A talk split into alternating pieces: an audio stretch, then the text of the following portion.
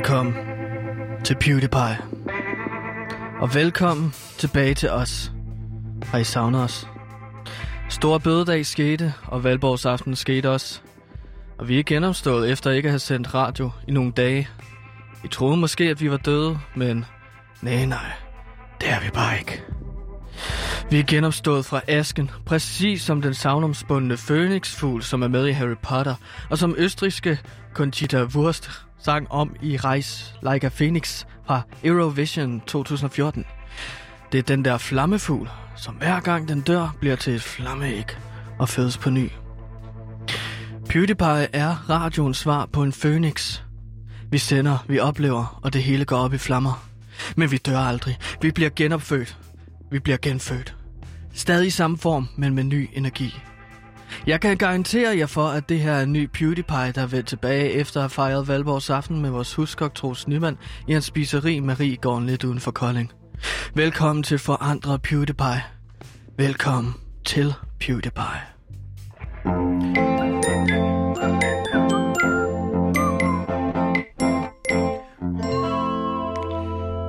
Yes, og velkommen til i virkeligheden øh, den samme jingle som altid, og det samme koncept, som vi står med foran os. Det er 54 nyheder på 54 minutter. Med os ude i regien har vi vores producer, Simon, som sædvanligt, som er her hver dag. Og så har vi selvfølgelig også, som sædvanligt, og som ikke har ændret sig endnu, vores producer, nej undskyld, vores researcher og indholdsansvarlige her på kanalen, og sportsekspert blandt andet også. Og Mm. med en, bo- en bogpodcast, der hedder Bogenmeldelsen, som man kan høre øh, der, hvor du hører din podcast over for mig. Velkommen til Gansimir Ersogras Skov. Gantimir har research research med os indhold med, og Gantimir har research med, også indhold med, for Gantimir har research og lidt indhold med, hvor han er researcher. Hallo, mig her. Jeg er researcher og indholdansvarlig på programmet PewDiePie, og derfor har jeg researchet mig frem til to 54 nyheder. Og hvor lang tid skal vi bruge på at fortælle om 54 nyheder? Hm, komprimeret er, har vi, skal vi gøre det på 54 minutter. Det er konceptet bag PewDiePie, som I kan høre det. Det er dit nyhedsoverblik. Ja, okay, og vi har en masse på programmet jo. Øh, Vi skal blandt andet, Mhm. kan jeg se, snakke om biograferne, som genåbner. Vi skal snakke Copenhagen Docs, som selvfølgelig også genåbner i forbindelse med biografernes åbning. Der er sket noget i Colombia, siger du, som vi åbenbart skal snakke om. Og så er det også blevet tid til en døgnrapport. Ganske mere, vi har en masse på programmet, så lad os se at komme i gang. Ja.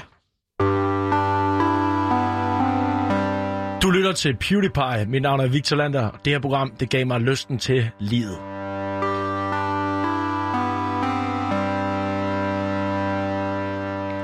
Og alle jer derude, der sidder og, og lytter med hver dag, som, jo, som vi jo har så sindssygt mange ja, det mennesker, gør jeg jo hver dag. Hver eneste dag lytter jeg til PewDiePie. Ja, du laver det jo, ikke? Mm. Lytter du også til det bagefter? Jeg lytter til hvert eneste program. 54 nyheder på 54 minutter. Uh, det er jo... Nogle gange så glemmer man jo lidt, hvad det er, man laver i løbet af de 54 minutter, så vi sender i. Gør du det? Ja. Og så har jeg brug for lige at lytte til programmet igen, for at minde mig om, jamen, hvad skete der egentlig i programmet? Og hvad kan jeg gøre bedre? Det er jo sådan en ting, som jeg føler, at vi skal. Altså lige lytte programmerne igennem en altså ekstra gang. Morten Ræsen-trækket, det her med at lytte til sit eget program igen og igen, så du hele tiden kan forbedre dig selv. Jeg har mm. Aldrig lyttet til det eneste program af PewDiePie. Nej, du tager bare øh, direkte til arbejde, og så direkte hjem igen. Lige præcis. Og så er det ud af din verden. Det må ja. være rart. Men det er også derfor, jeg er researcher og indholdansvarlig, og Hvad- du er bare flowmaster. Er der, er der afsnit af PewDiePie, som du har hørt flere gange end én gang? Jamen, jeg, altså, det, altså mandagens program synes jeg virkelig sparkede røv. Sidste mandags. Sidste mandags program. i mandags. Det har jeg hørt 24 gange. 24 gange? 24 Hvad gange sker der sidste program. mandag? Jamen altså, vi får jo præsenteret en masse nyheder i løbet af de der 54 minutter. Så for eksempel var det jo øh, øh, mandag, det var jo, nej, tirsdag, det var tirsdag, og mandagen, det er faktisk månedens dag, og det fik jeg fortalt lidt, meget lidt om i mandags. Øh, fordi jeg spiller jo Assassin's Creed Valhalla. Ja. Men Gantimir, hvis man nu ikke har hørt, øh, hvis man nu hører med normalt, så vil man jo også vide, at vi har jo ikke sendt mandag til onsdag, eller i fredags. Øh, og det, Nej, det det beklager, var, ja. Det beklager vi selvfølgelig, men det, der skete ganske med, det er jo fordi, øh, og som vi også fortalte i torsdagens program, det var jo, at vi blev inviteret til Valborgs aften, øh, og dermed også Valborgs dag om fredagen, til hos øh, vores øh, huskok, Troels Nyman, kendiskok, Ja. øh, som man sikkert kender fra YouTube og alle mulige andre steder, og kartoffelkælderen og sindssygt mange populære restauranter og spiseriet, som man også har. Han inviterede os jo til, øh, til spiseriet, og mm. øh, sikke en aften, som udviklede sig til en dag, som udviklede sig, udviklede sig til en weekend, og som udviklede sig til... Ja, nu står vi her jo så endelig tilbage igen i dag, fordi Ja, vi fik vi en mail fra ledelsen, øh, der hed sig, at øh, nu skal I dukke op, ellers er I fyret. Så nu er vi altså tilbage med, Ja. med god mod på tingene og et forandret koncept. Ja, det er alligevel fedt, at vi bare ikke kan dukke op i 3-4 dage, og så ikke blive fyret for det. Så de har jo, de har jo sendt nogle genudsendelser live i radioen i hvert fald af os, mens Ja, vi har de, har været... nok, ja, de har nok kæmpet lidt med, hvem der kunne, kunne lige kunne tage over der i de, i de, de timer der. Men ganske, vi er tilbage nu, og Vi er vi, øh, tilbage. vi skylder måske lige lytterne, som øh, der er jo visse, nogle lytter, der har skrevet, hvad, hvad sker der og sådan noget. Vi kom jo også til at joke lidt med, at hvis ikke, hvis ikke vi sender på mandag, så er det fordi Troels Nyman har slået os ihjel. Han har ikke slået os Ja, ihjel. Vi står stadig. Nej, Nej. men det er klart, at det tog lidt længere tid, vores besøg på øh, Troels Nymands øh, spiseri, øh, øh, Marigården. Ja. Øh, vi skulle jo have været hjemme, så vi kunne lave radio mandag, men det har vi så ikke været. Jeg Nej. vil ikke dykke helt vildt meget ned i, hvad der er sket undervejs, men jeg kan fortælle, at vi var også inviteret som blandt andet pressefolk, der skulle dække den her store fest, som han ville holde. Ja, det finder vi ud af. Det er jo et, fornemt selskab, vi ankommer i. Der er jo masse kendte personer. Jeg ved ikke, hvor mange vi må nævne, men der er jo også kendte kokke. Øh, øh, var- Claus Meier, Ja. øh, Claus Holm. Øh, en del Clauser i virkeligheden. Øh, René Redzepi. Ja, lige præcis. Øh. Jakob Jørsholm måske, man kender på YouTube. En masse kendiskokker, som var der øh, til stede til det arrangement. Jeg havde jo indtryk af, at det hovedsageligt var øh, kokke, der var samlet der til den fest. Der var i hvert fald mange, der gik rundt i sådan noget kokkeuniformer. Ja. Og kokkehuer. Og det skulle vi jo også have på, da vi så ankom. Ja. Øh, men der var stadig sådan en forhåbning om, at vi ville ligesom være pressen, der kunne dække det her. Mm. Og fredagen forløber jo fint. Ja. Fredag aften især, øh, Valborgs aften, hvor du har jo fået, du har fået den her kniv tidligere øh, i programmet for et års tid siden af Troels Nyman Mm. med indgraveret datoen for, for øh, hvad hedder det, Valborgs aften. Ja, 30. april Ja. øh, år 2021. Den skulle jo bruges til noget særligt for Troels, er det ikke rigtigt? Jo, den det, aften. ja, den skulle jo bruges til noget særligt, fordi at det, der jo så sker, det er, at han skal op og holde en tale, blandt andet. Ja. Og, Og han der, siger det der, jeg har en grøn og en gul tale, og alle griner, ja, så begynder alle at grine, fordi, fordi det, det, er jo en fjollet. reference til festen, ikke? Mm. Og så går han så op på scenen, som er blevet stillet op. Der var jo noget mu- live-musik også til den her fest. Ja. Øhm, Sabia kom og spillede helt, øh, helt specielt. Ja. Øhm, men der står Troels Nyman så og skal læse op fra de her taler. Og det, der så han sker... vælger jo dig, altså han siger, at han har udvalgt en særlig til hele den her fest, og der er det dig, der bliver valgt, og du får sådan en blomsterkrans på hovedet, ikke? Øh, og solen skinner udenfor, og det er jo fantastisk vejr. Selvom det er aften, så virker det som om, at solen skinnede hele tiden. Men du Mm. bliver ligesom den særlige udvalgte, og han, du Ja. skal med ham op på scenen. der, der Du skal bliver... tage din kniv med, Ja, og så han siger, at du skal vælge den gule eller den grønne tale, ikke? jo. Der vælger jo så du den, øh, Der vælger jo så den øh, grønne, Ja. Grønne tale. fordi du har set festen. Ja, og der, der tænker jeg, at det er nok bedst bare at tage den tale, og så undgå den anden helt. Ja, fordi den anden handler jo højst sandsynligt om incest. Mm. Øhm, men som jeg plejer at sige, med en fest vil jeg helst have uden incest. Så Troels Nyman går så i gang med at holde den her grønne tale, og det er jo egentlig en meget, meget smuk tale, hvor han snakker om, at det er rigtig fedt, at I alle sammen er her, og jeg er glad for at se jer alle sammen. Mm. I er, øh, I er alle sammen øh, nogle kollegaer for mig, og så videre. Det er en meget rosende tale, ikke? Jo, og, Og jeg- der, midtvejs beder han jo alle om at så aflevere deres telefon, fordi der skal ske noget særligt øh, ved det her ceremoni. Og alle afleverer deres telefoner, Mm. og så sker der noget, øh, som vi, vi jo ikke kan komme ind på her. Nej. Og Det, Men han det er skal jo bruge den det, kniv der, ikke? Jo, han skal bruge den kniv, øh, fordi det er åbenbart et ret unik kniv, der binder mig og Troels Nyman sammen, og jeg vil ikke helst ind på, hvad det er, der sker, men lad os sige, at han som kok er utrolig god til at skære i ting. Ja. Øhm, så ja, men det er også, efter han holder den røde tale, så siger han jo, at der er en forræder blandt Den alle gule kokkene. tale? Den gule tale, ja. Den grønne tale. Ja. At øh, der er jo en forræder øh, blandt kokke. Der er en kok blandt alle kendiskokker, der er forræder mod kokkesamfundet, siger han. Og Lige jeg vil præcis. ikke nævne navne. Nej, men alle, får ligesom, alle kigger på Paul Cunningham til at starte med, fordi han ligesom har solgt sin sjæl til McDonald's. Men det er jo ikke ham. Altså, han, han får det til at virke som sådan en whodunit, altså et, et mormysterie. Der er en her, der forræder. I skal finde ud af, hvem. Mm. Troels gør noget, vi ikke kan komme for meget ind på, forlader rummet, og vi ser ham aldrig igen sådan set. Nej. Øh, hele det arrangement. Jeg har har fa- faktisk ikke været i kontakt med ham siden. Men så er det, vi hen over lørdagen, hen over søndagen, hen over mandag, tirsdag og onsdag skal finde ud af, hvem der får redderen. Mm. Igennem alle mulige forskellige former for discipliner. Blandt andet. Jamen, altså, først og fremmest, vi bliver jo først i tvivl om, hvad, hvad er det, der er blevet forrådt? Hvem er det, der har forrådt? Hvad, hvad er det egentlig, vi snakker om? Fordi Nej, det er jo vi ikke kommer et jo udefra. Ja, vi kommer jo udefra så ind i det her kokkehelvede, Ja. som jeg følte, at det var. Mm. Vi kender jo ingen mennesker. Det er jo Troels, vi altså kender fra til den her fest, og han er jo bare forsvundet, efter han holdt den tale, ikke? Mm. På mystisk vis, han lavede en Bilbo Baggins fra Herre, ikke? Lige præcis. Han holdt en tale til en fest, bum, så forsvinder han selv fra sin egen fest. Og det var jo lidt akavet for os, fordi vi kender jo, kender jo nogen af de her mennesker. Det er jo skingerne og psykopater, viser det sig, ikke? Ja, ja. Og vi, vi, vi, Men vi du jo snakkede jo lang tid med Claus Holm. Blandt gjorde andet, Ikke? I sådan tre timer. fuldstændig. Fascinerende, fordi at jeg, jeg, jeg fik ikke snakket særlig lang tid med nogen af kokkene, men hvad var det, du snakkede med Claus Holm om i tre timer? Claus tog mig til side og spurgte, om vi skulle øh, tage en alliance og sove på, øh, hvad hedder det, Sweden sammen i aften, om aftenen, fordi at så var vi ligesom et par, sagde han. Eller sådan. Jeg ved ikke, om han har set for meget Paradise Hotel, men øh, vi sov i hvert fald i Sweden sammen, mig og ham. Øh, og øh, Okay, så- så... nogle skøre. hvad er det ligesom sådan en form for alliance? Jeg ved ikke så meget egentlig, hvad den alliance gik ud på, andet end jeg hele tiden skulle se ham lave forskellige former for danske hofretter, du ved, tarteletter ja. og sådan noget stikflæsk, og bum, ikke? så gør den. Jamen, jeg, jeg gik jo meget sammen med Retsibo. at- Retsibi. Fordi han, øh, så, han spurgte hele tiden, om jeg havde lyst til at tage noget kokain. Mm.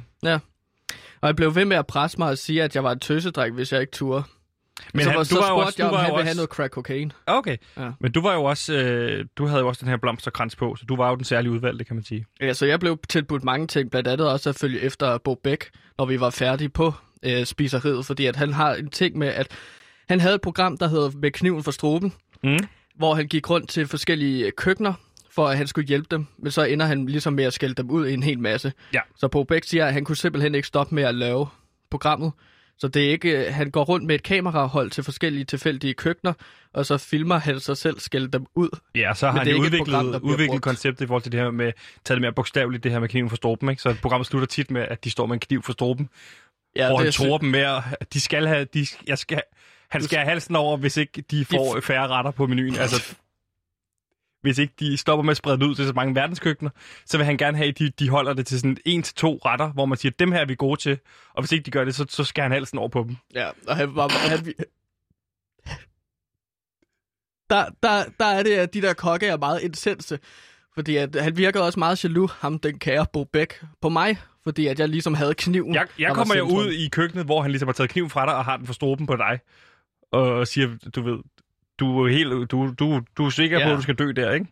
Han, han råbte hele tiden af mig. Det var mig, der skulle have været den udvalgte. Mm. Det var mig. Det var mig. Og så står han ligesom med kniven for struben på, på mig. Og jeg tænker jo egentlig, Nå, men det er jo da meget sjovt, han gør det her. Det er en joke, tænker jeg i første omgang, fordi mm. Han ligesom har været kok på programmet med kniv for struben. Så jeg Nej. tror, det er sådan en practical joke. Ja, det, det, det, jeg kommer ud, mens du står og griner, og han siger, at du skal tage det seriøst, og han siger, nej, nej, nej, hvorfor tager du det ikke seriøst? Det er Ja, slet ikke præcis. sådan her, det skulle være foregået.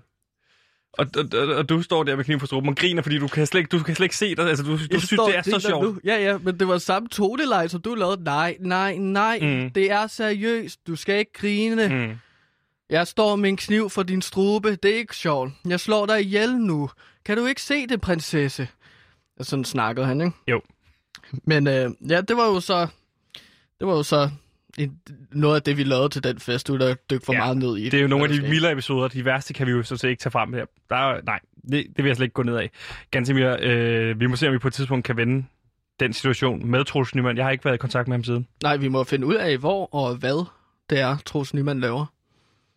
Hvor han er, og hvad han laver, Troels Nyman. Ja, det, det ligger jo ligesom i, i de to ord, ikke? Mm. Mm. Mm. Du troede, det var underholdende at se mennesker i nød få bygget de fedeste huse. Så vent til du ser Radio Loud vende konceptet på hovedet i vores nye podcastserie Fra Slot til Skråt. Lyt med, når Radio Louds egen Johannes Fallesen for eksempel tager ud til Marianne, der aldrig har haft en sygedag, og som til hverdag er handicapmedhjælper, og brænder hele lortet ned med fem andre unge mennesker med hver deres personlighedstræk.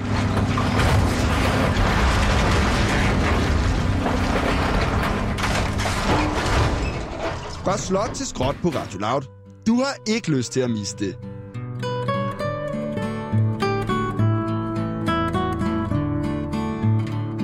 Hvis man er glad for biografernes mørke, så er det i dag den 6. maj nok en dag, som man har sat en ring rundt om i kalenderen ganske mere. Fordi det er jo nemlig i dag, at...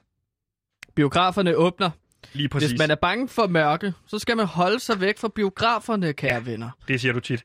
Og øh, det er jo netop det her nu, øh, at man kan ligesom blive omsluset øh, af hele den her filmmagi, som nu igen opstår i biografet, biografernes mm. bløde sæder. Og ganske mere. Det starter ja. jo helt op i dag, og der er mange derude, der sidder og tænker, men hvad fanden kan jeg se i biograferne? Hvad går der egentlig derude? Mm. Og der er det jo vores fineste opgave som vært og researcher, og især dig, ganske mere, at finde ud af, hvad er det, man kan se i biografen lige nu? Hvad er det for noget, vi anbefaler? Mm. Væk med telefonerne, og så gå ind i biografsalerne, fordi at lige nu, så kan du se en hel masse forskellige spændende film. Øh, altså Retfærdighedens Rytter, den er vendt tilbage, ikke? Det jo lige præcis, og det er jo netop det, der er rigtig mange, der sidder og tænker, hvad er det, jeg skal se? Er det Retfærdighedernes Rytter? Er det Nomadland, der var en helt stor vinder til Oscarshowet? Sound of Metal med den danske klipper?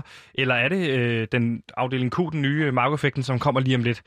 Og det vil vi sindssygt gerne svare på, men det er jo ja. sådan, at vi har ikke set nogen af de her fire film, så det er jo ikke noget, vi kan udtale os om, vel? Nej, vi, vi kan i hvert fald ikke lige anbefale dem, fordi at man kan heller ikke se dem på streamingstjenester, fordi at det, det er de her store blockbusters, de, de bliver jo ikke leveret til streamingtjenester, fordi nu er biograferne åbnet igen, så man skal ud i biografen for at se dem, for at se de film. Ja. Men øh, de her store blockbusters har vi ikke set, fordi at der, der er sådan en lidt en øh, for pressefolk og pressemedier, Ja. ja, der er sådan en første mølle-koncept. Ja, lige præcis. Der er jo sådan en form for presseakkrediteringslov, og det kan godt være, at du sidder derude som lytter og ikke fatter en skid af, hvordan det foregår med pressen.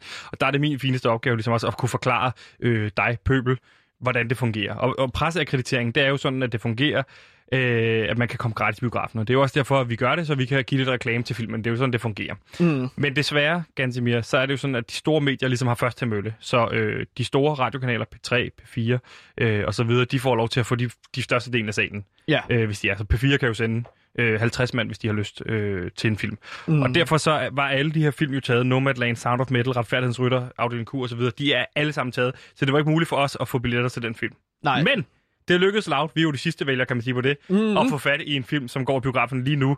Og det er den film, ganske der hedder De Smukkeste ja. År.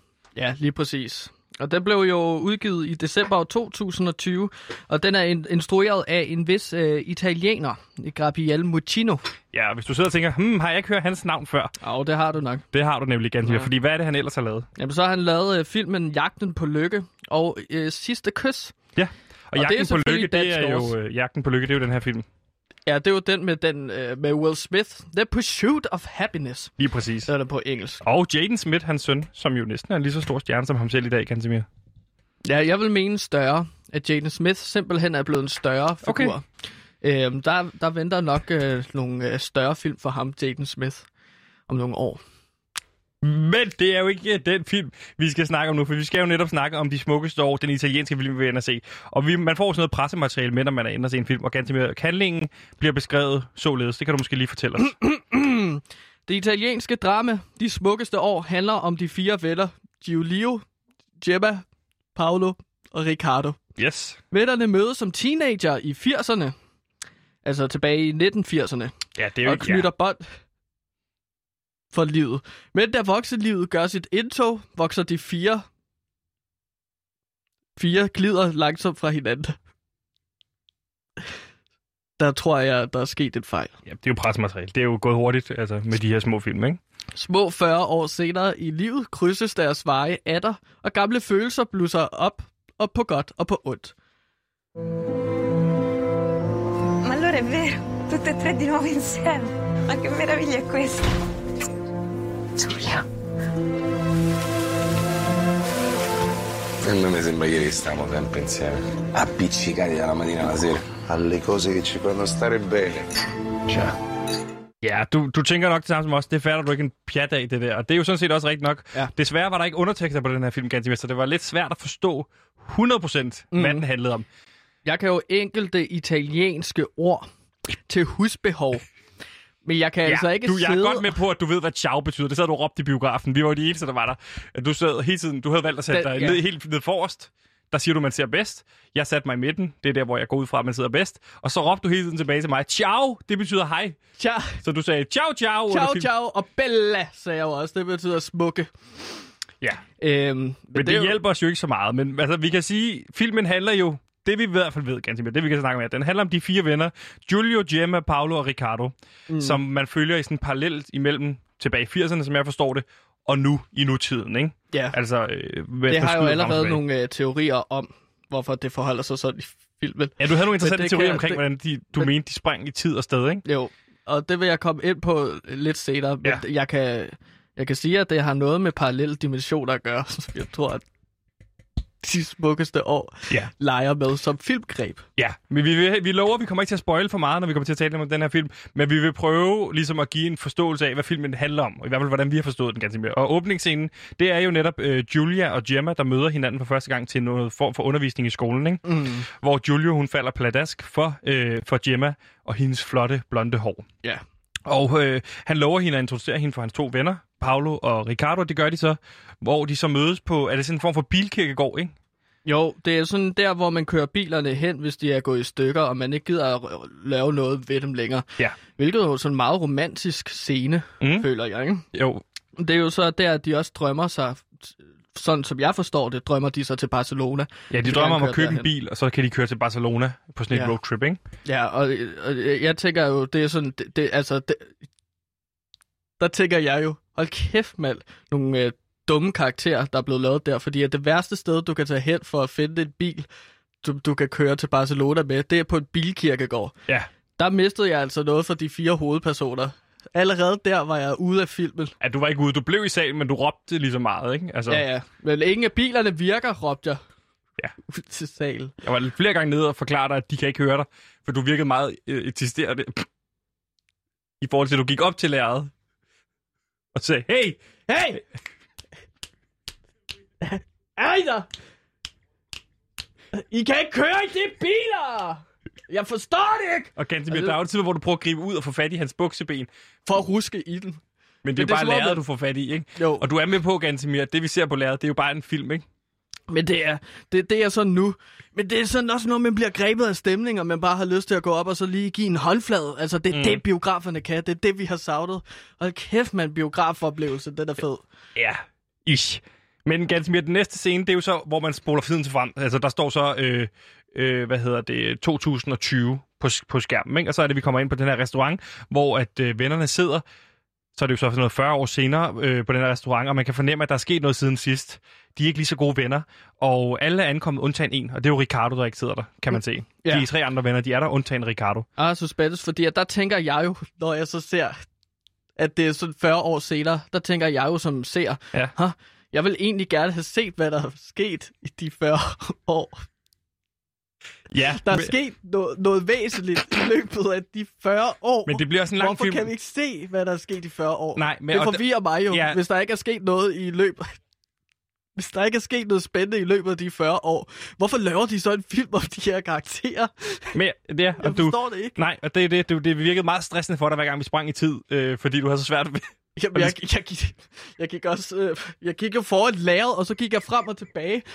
Sådan, ligesom hvis man har set sådan en stresset strus gå rundt i zoologisk Ja. ja. have, ikke? Så gik jeg rundt og var jeg sådan lidt forvirret. Lige præcis, det var det. Var, det, var det. Men, men Gantemir, det er jo netop det her, hvad der sker på de 40 år, som det filmen jo handler om, ikke?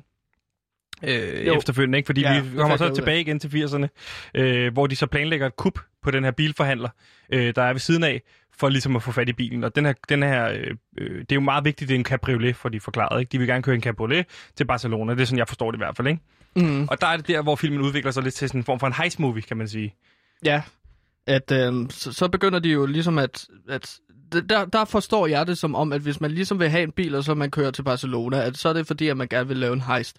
Men det var også dig, der insisterede på, at det skulle være en heist-film derfra, ikke? Hvad mener du? Jeg kan, jo ikke, jeg kan jo ikke sidde i salen og insistere på, at det skal være en heistfilm, og så bliver det til en heistfilm. Nej, men det var sådan, at allerede der var du sådan, det her, det er helt sikkert en heist-film. Ja. Det råbte du i hvert fald til mig. Ja. Fordi at du, du, du påstår, at du er rigtig god til at gætte, hvordan en film ender, Mm. inden man har set den færdig. Men jeg gætter også rigtigt, fordi at øh, de skal jo faktisk bryde Ja, ind på den, ja. her, øh, den her bilforhandler. Og øh, det er jo en, en meget, meget bevogtet bilforhandler. Der er jo i hvert fald sådan 30 øh, bevæbnede vagter, der står ude foran bilforhandleren, ikke? Jamen, det er jo fordi, at det er dyre biler, Sebastian, så der skal man simpelthen have rigtig mange vagter, som kan øh, skyde en eventuel forbryder, Mm. der vil komme og stjæle en øh, bil. Vi kommer tilbage frem i tiden igen. Det stresser dig utrolig meget, at vi springer frem i tiden igen, fordi så ved du ikke, hvad der er sket i mellemtiden. Bliver meget forvirret. Fordi hvad er der så sket i de 40 år? Mm.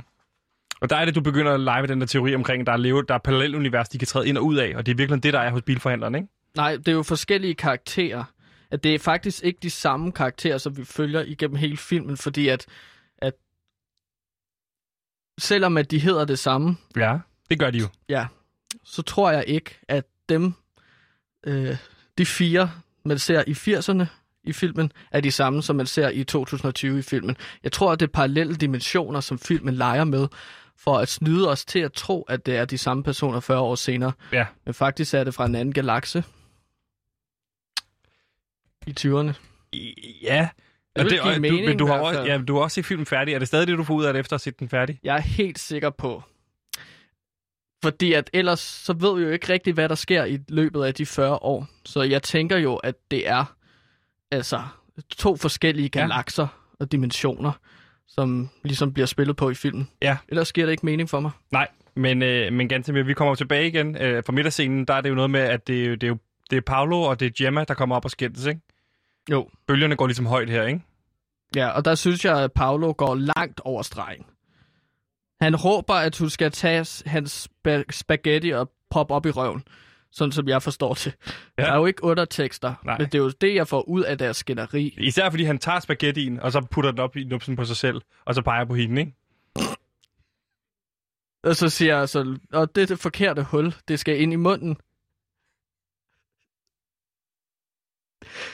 Fordi der tænker jeg jo, Nå, men det er jo ikke der, man, det er jo ikke sådan, man spiser. Det kan være, at det er sådan, de gør i Italien. Jeg har aldrig været i Italien. Det kan være, at man spiser ved at putte ting op i røven. Jamen, det er jo også Jeg ved det ikke. det er jo også det, uh, Gemma, hun, hun så peger, ikke? Hun peger i numsen, og siger hun, ah, ah, og så peger hun ind i munden. Den er i virkeligheden meget uh, tilgængelig for folk, der ikke kan italiensk, fordi de er meget... Uh, Ja, og der begynder jeg jo så at blive en Team Jenna. Simpelthen fordi, at hun forstår, at man skal altså putte mad igennem munden, mm. og ikke op i numsen. Og jeg ved ikke, om det var planlagt med filmen, fordi det er en italiensk film. mm, Det kan godt være, at de spiser ting gennem røven i Italien. Det skal jeg ikke kunne sige. nej, Men altså alle andre steder, så er kulturen bare sådan, at man spiser gennem munden. ja. Så altså, det er som, altså, hvis de spiser gennem røven, så er det jo ærgerligt, fordi at italiensk mad er så lækkert. Og der er så mange smagsnuancer i det italienske køkken, at Men- du kan ikke smage på samme måde gennem numsen. Lige præcis. De Men vi bruger får meget, ligesom... meget olie, så det kan også være, at altså, de bruger meget olie, Ja. fordi at det skal op igennem numsen. Jeg ved det ikke. Nej. Men det er det, jeg får ud af filmen. Ja, men vi kommer i hvert fald til også til at få en forståelse for det, fordi vi spoler jo tiden tilbage til 80'erne igen, hvor vi så får en scene, hvor han første gang lærer det her med at spise med numsen, fordi vi finder ud af, at uh, Paolo jo er vokset op sammen med... Uh, Berlusconi barnebarn. Og det præsenterer så et helt nyt sådan politisk øh, til, eller sådan dimension til filmen. Ja. Og det kom simpelthen bag på mig. Men sådan som jeg forstår det, så er det jo den her tidligere statsleder Berlusconi, øh, hans barnebarn i 80'erne. i 80'erne, Ja. som øh, ligesom lige pludselig får en rolle, og så skal simpelthen k- køre den her bil. Ja. Øh, for den. De her fire mennesker. Det er det, jeg får ud af filmen. Der er jo ikke undertekster. Nej. Men, men jeg tænker jo, at lige pludselig begynder det også at blive politisk drama, fordi at der jagter øh, nogle øh, folk i jakkesæt og briller øh, efter dem. Ja. Øh, så det bliver sådan en blanding af sådan en heistfilm og en politisk drama. Ja. Lige pludselig. Det er jo sådan, hvis man har set alle Anders V. Bertelsen-film i nullerne, så det er meget sådan en film, det, det, det læner sig bag.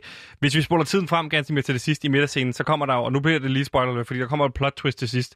Fordi det viser jo sig jo, da de tre sidder ved bordet, og den eneste, der mangler, det er Ricardo, at det hele tiden igennem, hele, hele vejen igennem filmen, har Ricardo været tjeneren. Han har bare klædt sig ud med et overskæg. Og så er det, Ricardo kigger på dem, og så er det, han vil forklare dem det her, hvorfor han havde gjort det, ikke? Jamen, han siger, det var for ligesom at gemme sig, netop fordi, at det var blevet et politisk drama, så de har jo været forfulgt igennem hele filmen ja. på grund af deres heist, så han vil gerne... Det viser sig jo Han også, at vil- den her cabriolet, de stjæler, det er jo den her øh, bil, som JFK også har kørt i. Og der er nogle spor i den her bil, som kan pege på, hvem der har myrdet JFK. Og det er derfor, det er så vigtigt, at de får fat i den her bil, ikke? jo, og så, så kommer de til at vaske den. Ja. Og så ødelægger de ligesom de her beviser. Ja. Og øh, det, det der så også er med, at han har gemt sig som en tjener, det er for ligesom at slette sin spor, fordi at ellers så ville det være efter ham. De vil aldrig mistænke ham for at have fået et overskæg. Nej. Så han afslører sig selv i slutscenen der, tager ja, overskægget Ciao, af. det er Ciao. Gardo, siger han, ikke? Men også for at lære dem noget om venskab. Mm.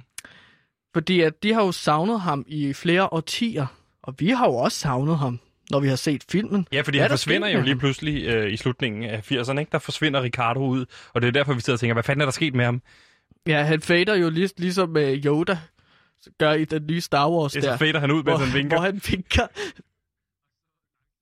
Og så, så vinker han, og så langsomt fader han ud. Ja, og så kan præcis. man høre, ciao.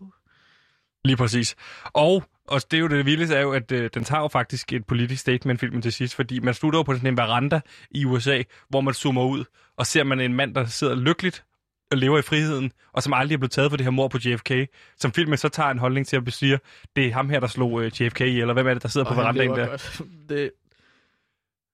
Jamen, det er jo, det er jo Sean Penn. Der sidder Altså skuespilleren Sean Penn, Sean Penn. men, men, Han men ja, jeg er med på, det. han spiller sig selv. Jeg troede, Sean Penn spillede en anden. Nej, Nej, Sean Penn spiller sig selv. Det står der jo credit Sean Penn som Sean Penn, så det bliver jo faktisk afsløret, hvem det er, der har skudt John F. Kennedy. Det var Sean Penn, Ja, og det giver ikke rigtig mening, fordi at jeg ved ikke, om, om Sean Penn han var født, da John F. Kennedy og det er jo kun det her, der bekræfter det her med, at den lidt foregår i et parallelunivers, hvor Sean Penn godt kunne være. Det er det, jeg siger. Ellers så ville det ikke give mening, hele filmen. Ganske Ganske, inden vi kommer til stjernerne, er der noget andet, man skal vide om filmen, inden, øh, inden vi når så langt til, øh, til stjernegivningen? Der, der er jo den danske vinkel, som vi lige skal have med. Ja, det er, det er dansk rigtigt. koproduktion. Filmen åbner jo med en masse reklamer for danske firmaer. Altså, snakker du Det er de meget sjovt, så Mads Mikkelsen er for eksempel med i filmen. Han kan sige, at han har en rolle, så han cykler rundt i, i København. Mads Nej. Mikkelsen i rolle som Mads Mikkelsen, og så går, cykler rundt og så siger probably. Nej, Det er bare meget ja. sjovt, at man kan sådan tage den danske vinkel med her. At uh, Men- der er nogle... Der er danskere med i filmen, ligesom når Mads Mikkelsen er med i Ja. James Bond, så er det også den danske vinkel. Det kan virkelig skabe Ja. billetsalg i Danmark. Men, Det er en men god den idé. reklame kører jo før alle film, ikke? Altså, det er jo en Carlsberg-reklame, så det er jo reklamer, der kører før filmen. Det er ikke kun koblet på den her film. Det er reklamer, der er en del, altså det er et åbningsscene på filmen, øh, de smukke år, ikke? Nej, Smukkeste år. Det... det, åbner ikke på, at Mads Mikkelsen kører rundt i København og drikker øl. Altså, det er jo en reklame for Carlsberg. Jeg tænkte bare, at nu var druk gået så godt, så, kunne de, så ville de gerne være med på den vogn, den her italienske film, og så ligesom afbillede Mads Mikkelsen, der cykler rundt Så og hvis, drikker vi, øl. så hvis du går ind og ser den her, de smukkeste år i, øh, lad os sige Italien, i Rom, så tror du også, den starter på en Mads Mikkelsen-reklame? Helt sikkert. Altså, det, det var den jo i de danske biografer, ikke? Mm. Så, øhm, men det var også derfor, at måske jeg forvirrede mig lidt selv i løbet af filmen. Fordi jeg ventede hele tiden på, at Mads Mikkelsen kom cyklende ind Ja, med en øl. men det var bare sådan en lille åbning. Så derfor kan jeg heller ikke give en særlig stor karakter, fordi at Mads Mikkelsen bliver bare så, så øh, introduceret i åbningsscenen, men aldrig får et payoff. Jeg er heller ikke helt sikker, hvad hans dilemma er, Mads Mikkelsens karakter. Han cykler rundt i København, og så er han tilfreds. Kantemir, du Altid er jo meget imod at give stjerner. Det gør du heller ikke i din podcast Sportmeldelsen, men du vil gerne give den tre ord med på vejen. Og hvad er de tre ord? Øh, forrygende, øh, italiensk og øh, dimensioner.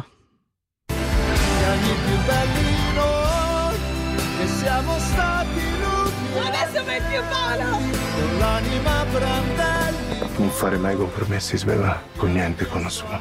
Le cose devono andare bene per te, non per gli altri.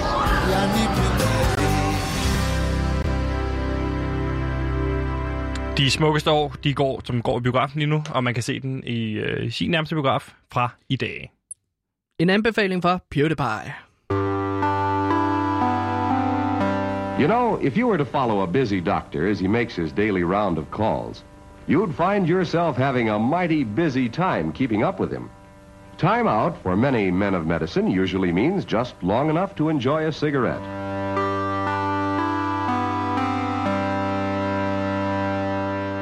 Ja, Sebastian, i nat, der lå jeg simpelthen og lavede research til programmet. I går- dag, Du skal huske nogle gange også bare lige slippe arbejdet lidt. Altså bare lige hygge dig lidt. Jamen, det er jo forskel på dygtige researcher og ikke dygtige researcher. Det er, at jeg tager mit arbejde med hjem, og jeg kan slappe af med at lave research på internettet. Ja.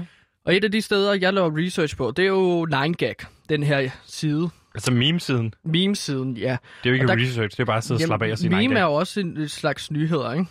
Men det er en meme-side, Sebastian. Øhm, den, Det den, virker som om, du ikke vil diskutere det. Sebastian, journalistik er en livsstil. Du er altid på arbejde. Ja. Og der er 9gag også en slags journalistisk side. Så hvis jeg sidder på Instagram, så er det også og research, eller hvad? Bestemt. Men det, jeg gerne vil snakke om, det er, at jeg fandt det her opslag på 9gag. Og Ja. prøv at høre her. det er et opslag. Ja. This is an SOS call from fellow 9gaggers in Colombia. The police and the army are literally killing us on the streets. Ja. You can see videos on Twitter under hashtags hashtag SOS Colombia nos están matando. Øh, der er to andre. Men er der så Hashtag. sjove videoer der, eller hvad? Det er jo ikke særlig sjovt, det her. Det er jo ikke en 9 meme. Nej, det, det, er ikke, det er nemlig ikke særlig sjovt. Men det, det er vigtigt. Prøv at høre. Today there's gonna be a huge protest. Many or more of us will die. Police is shooting us with firearms, even assault rifles, as you will see in the videos. ONU indicated that human rights are being violated. Tortures, executions, rape. USA won't uh, help Colombian police anymore. Anon- anonymous hacked government web pages, senators, banks, accounts, and cl- disclassified plans to stop people through starving. Help us spread this message with friends and family. We are afraid, but we will fight. Det er ikke særlig sjovt. Nej, det er ikke det er særlig en 9gag. Øh, lol. Rufflemouth. Og det kommenterer jeg også på. Kommenterede du på det? Ja, jeg kommenterede på det. What is this? This isn't funny. Ja. Uh, I don't get it. Is this a joke? Ja. Øhm, og det, det, det var det så ikke, fandt jeg ud af. Så jeg vil grave lidt mere ned i, hvad fanden det er her, der sker i Colombia. Så jeg graver ned i de danske medier. Ja. Men der er ikke rigtig nogen, der dækker den her sag, som så er blevet delt på 9gag. Så det er fake? Nej, fordi så måtte jeg helt til CNN, den her amerikanske nyhedsstation. Ja. CNN for at finde ud af, hvad fanden der sker, ikke? Fordi at det, der så sker i Colombia åbenbart, som ikke bliver dækket i Danmark, det er, at der er en masse protester i Colombia. Ja. Og det startede egentlig som protester mod en skattereform, som den regering, der er nu, øh, vil have igennem. Men den vil simpelthen gøre middelklassen endnu fattigere i et land, hvor 50 procent, halvdelen af befolkningen i forvejen er under fattigdomsgrænsen. Ikke? Ja. Så folk er rasende der. Så præsidenten Ivan Duk endte faktisk med at trække det tilbage. Jeg ved ikke, om det er rigtigt udtalt, Nej. men nu vel, sorry. Men det har ikke stoppet protesterne, efter han gerne vil, eller efter han har trukket den her skattereform tilbage. Der mange øh, stadig er vrede, rasende Men over, at han vil mere- have det her overhovedet. Du, du siger det jo også rigtigt. Der er ikke nogen, der gider dække det her hjemme, fordi det er røvsygt. Det har ikke noget øh, med Danmark at gøre, jo. Men det, det er jo ikke en 9gag lol. Det, det forstår jeg godt. Ja. Men det er en utrolig vigtig nyhed. Hvorfor det? Fordi der er sådan 24 døde, siden protesterne startede den 28. april, inklusiv en øh, politibetjent. Det er en slags diktatur, som henretter Men sine du må også borgere. forstå, Det er jo vanvittigt. du må også forstå, Gansimir, at der er, en, altså, der er sådan en grænse for, hvor meget man i Danmark gider interessere sig for ting. Har du, kender du interessecirklen? Nej, det er klassisk nej. journalistisk Det, er det noget, I lærte på Journalisthøjskolen? Det er kortdrandteknik, man har. Ikke? Man har ligesom et, et, et land, verdenskort, ikke? Ja. og så har du en cirkel, øh, som du tegner. Du kan tage din passer for eksempel. Ikke? Så tager du en meget Ah. lille cirkel omkring Ja. Danmark, Mm. sætter den i København til at starte med, og så laver du en cirkel, lige lille bitte, bitte, bitte cirkel rundt om København. Det er den vigtigste Okay. cirkel. Fordi vi er i København, og folk i København ikke giver en fuck for folk i Jylland. Nej, det er øh, hårdt sagt, men hvis du kan ligesom lave en lille cirkel under København. Ja. det er den rødeste cirkel, du overhovedet kan lave. Her foregår alt, der er vigtigt. Hvis Ja. der sker noget, hvis en biograf åbner, så er det vigtigt. Mm. Så dækker vi det her i, i, her i programmet. Hvis, hvis du øh, på vej på arbejde er faldet, så er det spændende, fordi det skete i København. Okay. Hvis du så tager den lidt længere, længere ud Ja. cirklen, Okay. så bliver det lidt mere kedeligt. Altså, hvis Ja. du begynder at ramme Svendborg og Fyn og sådan noget, så, bliver det så, så, så kan jeg ikke hisse mig sådan rigtigt op over det. Hvis du så begynder at tage Jylland med, så begynder jeg ikke at høre efter mere. Okay. Og kan du så se... Men det er jo så dig. Prøv at holde kæft. Kan du så se, fordi det er en vigtig journalistisk greb der, kan du så se, hvad der sker, hvis du får cirklen helt ud? For, kan du se, hvor lang stor den cirkel skal være? Nu viser jeg det for dig, der skal over til Colombia. Ja. Der er ikke en det er cirkel, den er helt usynlig cirkel. herude. For jeg gider ikke høre om det. Det interesserer mig ikke. Prøv at se, hvor den så ender hernede i Afrika. Det gider jeg ikke høre om det. Og okay. Det forklarer jeg hver dag. Vi har jo en uh, udlandsredaktør, som er redaktør for alle udlændinge her på Loud, der hedder Pola. Jeg forklarer Ja, ham hver dag ham diskussion. meget feedback om, at, du ikke, at vi ikke gider at høre om Nej, de nyheder, han som har han jo tager sådan med. en, podcast, som ingen gider at høre, som hedder Udsyn, som handler om alt muligt, der foregår uden for den vigtige cirkel. Der er en vigtig cirkel, og det er den, der er lige inde i midten. Det er København. Nå, det er det, du står og diskuterer meget med ham om. Ja, blandt andet. Altså. Og så Outlandish. Okay. Det er utrolig irriteret, irriterende, irriterende bane. Nå, det er en anden snak. Den her cirkel, kan du se, lige nu er den helt ude i Colombia. Ja, men, der, Så nu dækker vi en nyhed, som er fuldstændig irrelevant for alle, der bor i Danmark. men jeg tror, Kender at, du, du ved, vi har en lytter, der hedder Klaas. Ja, Klaas. Han bor i øh, yderkanten, ved vi, ikke? Han bor i Løgum Kloster. Ja, han bor i den grønne zone.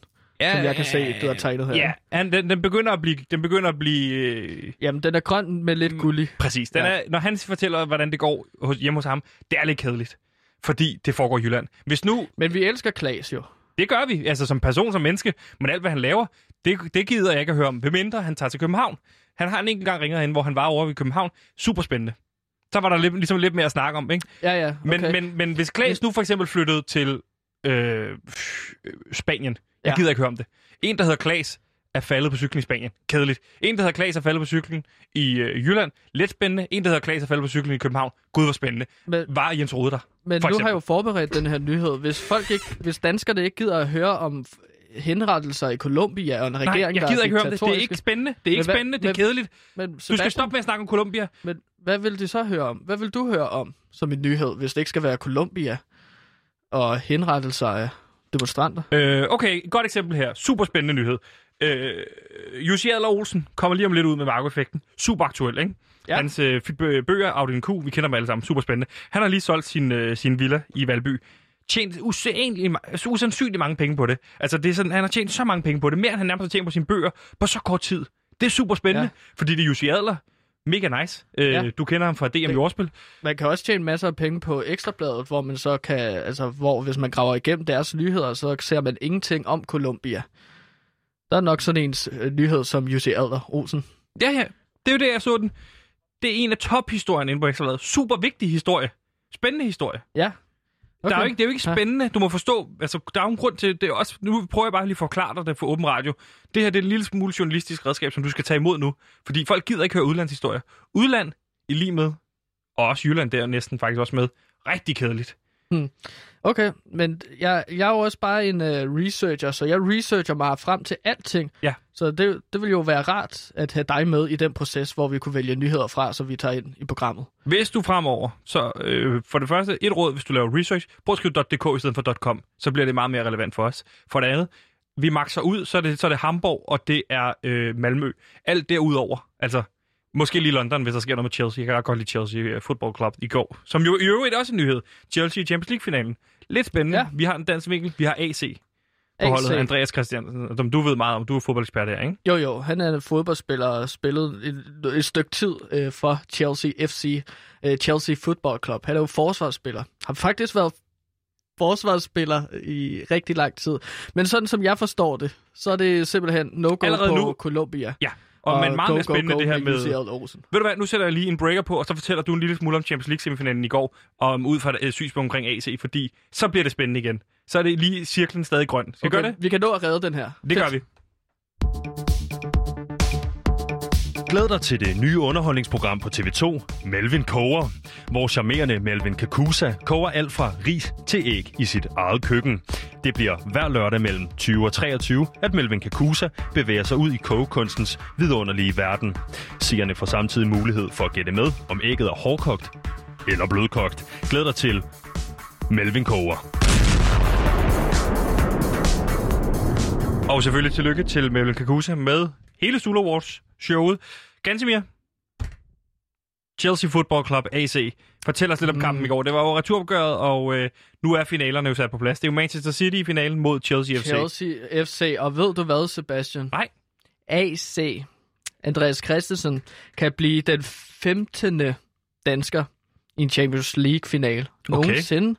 Så det, det er Hvem jo ellers er der der? Jamen, Michael Laudrup. Ja. Ja. Altså, skal vi tage den fra toppen? Os altså, det. Christian Eriksen var det så sent som i 17. Mod, Den sidste gang. det var jo var det 19, Tottenham mod. Liverpool. Det var Tottenham mod Liverpool, ja. Modtaget. Præcis. Og Akker så tilbage i 2007, så der skal vi simpelthen 12 år tilbage, Ja. før vi ser en dansker igen. Ikke? Så Jon Dahl Thomasen, den oh, ja. øh, legendariske dansker angriber, Ja. han var i finalen for AC Milan i år 2005. Mod Liverpool, er det ikke rigtigt? Jo.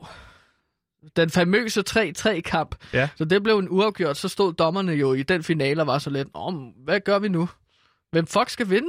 Ja. Fordi de har scoret lige mange mål. Og du, du står ikke til mig og siger, at det var der, man op, opfandt straffesparkskonkurrencen i 2005. Jo, det er lige præcis det, jeg siger, Sebastian. Siger du til mig, at finalen i Champions League 2005, bliver, der opfinder man straffesparkskonkurrencen? Før, så sagde man bare, Nå, det er bare ærgerligt. Der er ikke nogen vinder i år. Til Champions League-finaler. Hvis den blev uafgjort. Ja, men der var simpelthen scoret så mange mål, og folk var så friske, og det var simpelthen en dejlig Champions League-final. Så man vil også bare gerne, altså det har kæmpet så mange øh, for det, så de vil gerne have en afgørelse. Så Liverpool, øh, målmand Yasi Dudek, Ja.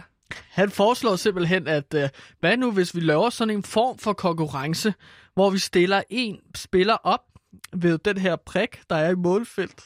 Hvad? Og så lægger Altså straffesparkspletten. Hvad har man brugt den plet til før? Eller prikken før? Ja, man fandt endelig noget at bruge den til. Det er før blev det kaldt målfeltprikken. Men Og hvad så- så, hvis der er blevet begået straffespark i løbet af kampen? Har det ikke fandtes før? Altså straffesparket? Nej, det var frispark ind i feltet. Okay, så man har brugt målfeltet, men man har bare ikke vidst, hvad man har skulle bruge det til.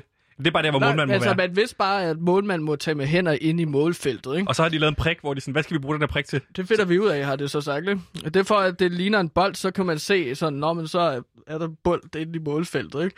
Øh, Fordi det er en fodboldbane, så, så laver man et prik, Ja. så det ligner en fodbold. Ikke? Jo. Bare for at gøre det lidt pænt. Ja. Lidt, lidt Hvad så med den der, undskyld mig lige spørge, i forhold til den her bue, der er ude foran øh, målfeltet, som mange jo kender. Hvad har man brugt den til? Jamen- Fordi det er jo en, man bruger til at måle afstand til straffesparksfeltet. Jamen, det var fordi i gamle dage, Ja. så var feltet jo rundt, ligesom i håndbold. Det var en halvcirkel. Ja. ja, ja. Så det er et levn fra det, ikke? Det er et lille nyk til øh, håndbolden. Håndboldens verden, ikke? Okay. Øhm, så det er der, det er fra. Men man vidste jo i lang tid ikke, hvorfor man havde det. Men det er jo nogle fodboldhistorikere, der har gravet ned i nogle gamle bøger, og så fundet ud af, at det er jo fra håndboldens verden. Hvad er det for nogle historikere, der har fundet ud af det? Du kender jo Jamen, sindssygt det er mange jo sportsjournalister. Kim, Kim Milton. Han lever jo som historiker i dag, ikke? Han var Altså den tidligere topdommer, Ja, Kim Milton. han, har, han, han lever af at sidde ude på forskellige arkiver og så grave i bøger og gamle øh, øh, papyruspapirer og så videre, hvis det hedder det. Han sagde til mig sidst, jeg var til reunion, Hvad for noget reunion var du til? sidst, der var sådan en histor- dommersko... Det var jo på dommerskolen. Du griner, det var det en sjov aften, Ja, eller det hvad? var en sjov aften, fordi at det var en reunion på, reunion på dommerskole. Ja. Han var min om- underviser på dommerskole. Nå ja, du har jo taget dommerkursus, det er klart, modtaget. Så det var Jeg dømmer reunionfest for nogle ham. gange nogle kampe, ja. Ja, forskellige Og der divisioner. fortalte han mig simpelthen, hvordan, øh, altså, hvordan, øh, altså, han kiggede på den der cirkel, og så vidste han ikke, hvordan han skulle dømme inden for den her cirkel. Hvad fanden gør man? Hvad, hvad må man inden for den her cirkel? Tænkte Kim Milton, det har han sagt til mig. Han anede det ikke. Mm-mm. Så efter han ligesom er færdig med at være dommer på topplan, så graver han jo ligesom i gamle ruller og. Mm. i gamle øh, bøger. Og finder Øh. så ud af, at det er i 2005, man opfinder straffesparket, og dermed også straffesparkskonkurrencen mellem Liverpool og Milan. Og hvem er det, der vinder finalen der? L- Liverpool på et fantastisk comeback. Ja, de er jo bagud 3-0 i første halvleg, og kommer så tilbage 3-3, ikke? Jo, og det, men hvem havde set det komme? Det, Det, det er jo sjældent, at man lige kommer tilbage fra en 3-0. Se det bare i sidste øh, i mandags øh, med FCK og AGF, ikke? Jo, øh, præcis. 3-0 og så 3-2. Længere kan de så heller ikke komme. Gansimir, vi mangler den sidste dansker, som også har været i Champions League-finalen, som jo... Vi var i gang med AC, uh, Der er Eriksen, ikke Akker, sidste, Thomasson. men der er mange danskere. Okay. Øhm, altså Jan Heinze, Jan Heinze, hvem var han i finalen for? PSV Eindhoven Okay. i 88. Okay. Det er jo øh, altså 1988, skal det lige siges. Ja, det tror jeg, de fleste er med på. Og Schmeichel selvfølgelig også. Michael for mig Peter Schmeichel, ikke? den famøse 99-sæson, hvor han simpelthen bare redde så mange bolde. Man har aldrig set en målmand redde så mange bolde før. Nej. Det var helt historisk, den sæson. Men der var han i finalen med Manchester United. Ikke? Jo. Og så er der ellers også, øh, jeg, jeg kan bare blive ved med at nævne danskere. Det synes jeg bare, vi skal gøre, fordi det tæller som en nyhed ikke? Jo. til resten af programmet. Hver spiller er en nyhed Lige for folk. Ikke? Vi skal jo nå, altså Michael Laudrup fra Barcelona, Ja. og i 92, og så Michael Laudrup igen i, øh, for Real Madrid. Ja, oh, Barcelona og Real Madrid der, ikke? Jamen, han er den eneste dansker, der nogensinde har været i Champions League-final, hvor han spillede på begge hold. Det er vildt, det har jeg aldrig hørt om det her. Han skulle have været i finalen på to Jo, det var hold. derfor, at fans havde ham så meget, ikke? Ah. Det kan du også se i dokumentar, han skiftede i pause. Han spillede både på Barcelona og Real Madrid I, den en her finale, i 92-finalen. Nå, Ja. okay, så giver det bedre mening, de var så sure på ham dengang. Ja, fordi at, altså, han, der skete så en transfer i halvleg, hvilket betyder, at han ligesom skulle skifte spillertrøje. Ja. Pludselig, ikke? Hvis jeg, hvis jeg googler det her, så, så det passer det, det, du siger til mig. Nej, altså, det behøver du ikke lige nu. Okay. Men lad os prøve i stedet for at kigge så meget tilbage, lad os prøve at kigge lidt fremad og kigge en lille smule på den her finale, der kommer. Ja. Inden længe. Manchester, eller Manchester City mod Chelsea FC. Hvad er det for en finale, vi har foran os? Det er jo AC, der er med i finalen. Det er jo russiske penge mod de katarske penge, ikke? Jo. Eller hvor fanden de er fra, de penge. Øhm, så det er jo nærmest et øh, russisk hold mod et hold fra Katar. Altså, du mener, at Chelsea's hold er primært russisk? Mm. Fordi det er den russiske rigmand. Ja. Så øh, altså Roman Abramovich. Ja. ja, lige præcis. Han har jo siddet på toppen af Chelsea i mange, mange, mange år. Ja. Og 10. Over et år 10. Og Ikke? Chelsea, det er jo mit hold, må jeg sige, efter i går. Ja. Hvor, hvorfor er det, det er dit hold, Chelsea? Det er Det jo lidt efter- interesseret i at høre Jamen, om, det-. Det, det blev det jo i går, efter de slog Real Madrid ud, som egentlig var mit hold før det. Øh, men med AC på holdet og i finalen, så må okay. jeg sige, at Chelsea er blevet mit hold. Så fordi at Chelsea slog Real Madrid, dit gamle hold, så er dit nye hold blevet Chelsea. Jeg ser det jo som en, en, en, en, en kamp, hvor de kæmper om min gunst i virkeligheden Champions League. Ikke? Okay. Hvor dem, der møder hinanden, de kæmper om min gunst. så ikke? det er ligesom tager jeg- sådan en stas, det er ligesom sådan en stafet, der bliver givet videre hver gang, at de slår. Med mindre det dem, hold. altså sidste år var det jo øh, var det Bayern München, ikke? Der var min... Øh, Okay, så, så hvis Manchester City går hen og slår danskerklubben Chelsea, bliver øh, Manchester. City... Okay, spændende. Den har jeg ikke prøvet at høre før, sådan en øh, måde at skifte hold på. men ganske mere helt kort, inden vi øh, runder af for i dag. Hvad var det for en kamp, du oplevede i går? Chelsea mod øh, Det Real var en Madrid. hård kamp. Det var en kamp med, altså i Tysklands tegn. Tysklands tegn. Ti- Timo Werner scorer det første mål, og sikke en kasse. Han, øh, han, han tager tilløb. Jeg så, du tweetede i går, årets mål. Han skal have Puskas Award, skrev du. Ja, ja. Øh, fordi at jeg synes simpelthen, det var et flot mål. Han tog tilløb. Og hvad er det, Puskas Awarden er? En Puskas Awarden, det går jo til de flotte mål, blandt andet, men også det flotteste mål. Opkaldt efter Real Madrid-legenden Puskas. Ja. Som jo blev slået ud i går, Real Madrid.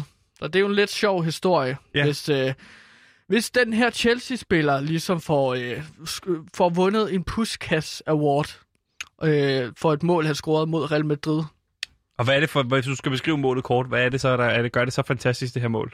Jamen altså, det, det er bare en fornøjelse at se en dygtig fodboldspiller være dygtig. Det er jo en, det er jo Timo Werner, der bla, blander med Kai Havertz. Ja, de to tyskere der, ikke? Ja.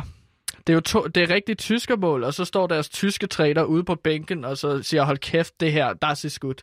Det har jeg, altså, det har jeg været med til at træne dem i, det her. Og ja. Så det er bare et rigtig tysk mål. Men det er også bare fascinerende at se en spiller bare sådan kigge på, modtage bolden, kigge på bolden, sætte det lidt frem, og så skyde, og så ramme overlæggeren, ryge tilbage til en anden spiller, og som så skyder den ind i mål. Og jeg synes, at Og du det siger er simpelthen så... det med vilje, altså det er en måde at aflevere på, at øh, de rammer overlæggeren for at komme ud igen. Altså det, de bruger det som en bande. det er ligesom, hvis man kender sådan noget bandespil fra indendørs fodbold, så bruger Ja. man jo også omgivelserne, eller hvis man spiller bowling, så bruger man også de der bander, til ligesom at få nogle gode point, ikke? Bruger du også bander, når du bowler? Ja, oh, fedt. det gør jeg. Det er, jo, det er jo den rigtige måde at spille bowling på. Det er en stor del af mit spil. Ja, nu skal det ikke er handle om bowling. trickskud. Nu skal det ikke handle om... Men det er jo også Danmarks mester i. Ja, ja. Er du Danmarks mester i at bowle? Ja. Nå, det skal det ikke handle om nu, Gantemir. Vi skal lige have rundet den her finale. Du siger, at du bruger, de bruger overlæggeren bevidst. Mm. Det er jo noget, de, har, de træner meget i Tyskland. Det er Ja. jo bander primært, målstolper, ikke? Så de... For bare, altså normalt så er det meget utraditionelt, fordi at normalt skal man ikke ramme stolpen, men du skal ramme ind i målet. Ja. Men hvad nu, hvis man så lige tryller lidt øh, i forhold til at lave lidt om på det normale? Har Tyskland sagt, så snyder man dem, og så siger, så tænker forsvaret jo, åh, de ramte stolpen, faren er over. Er det noget, træner Thomas Men Tuchel... så rammer det så stolpen, og så rammer ind i en anden spiller. Er så det så en- scorer. Er det noget, træneren Thomas Tuchel er særlig kendt for? Altså, det er en t- Thomas Tuchel-metode, det her med at bruge øh, overlæggeren? det er jo primært det, han er hentet ind for. Ja. Det er jo for at træne deres øh, bandespil. Du så det jo også i PSG, ikke? Ja. Den franske klub for Paris. Øh, en spiller, der ligesom øh, ramte stolpen, og så kom en anden spiller ind, og så... Og ganske mere, det bliver jo helt kort her til sidst, men jeg så, at du tweeter under kampen. Ah, så lytter han endelig den tyske idiot, Thomas Tuchel. Kender Ja. du ham personligt? Nej, men jeg sender en masse DM's til ham, og billeder med forskellige taktikoplæg til ham, og det ser ud til, at han har fulgt de råd øh, til punkt og prikke, fordi det er præcis det, jeg har skrevet til ham i et af mine taktikoplæg. Okay, hvor mange har du sendt til ham? Jeg har sendt ham 8, 41 til sådan, ja, 41 i den her uge. Ja. Men i alt 98 forskellige taktikoplæg. Og nu har han brugt en af dem. med en forsvar for eksempel, og så 10 angriber. Det lyder som om, du bare skyder med spredhavl. Og så til sidst, hvis der er noget, der minder om det, så tænker du, hov, den tager jeg, den her. Jeg sender ikke noget, som jeg ikke vil kunne stå inden for. Det har jeg heller ikke sagt. Jeg siger Godt. bare, godt. Men du får det til at lyde som Nej. om, at jeg faker det. Nå, Vi skal skal vi sende at- den til nyhederne nu? Ja, det er roligt nu. Det, lad nu mig være flowmaster. Det er så alt det, jeg gør. Er I nu- klar derovre nyheder? Jeg, jeg er klar til nogle nyheder, mand. Skål, og øh, vi ses.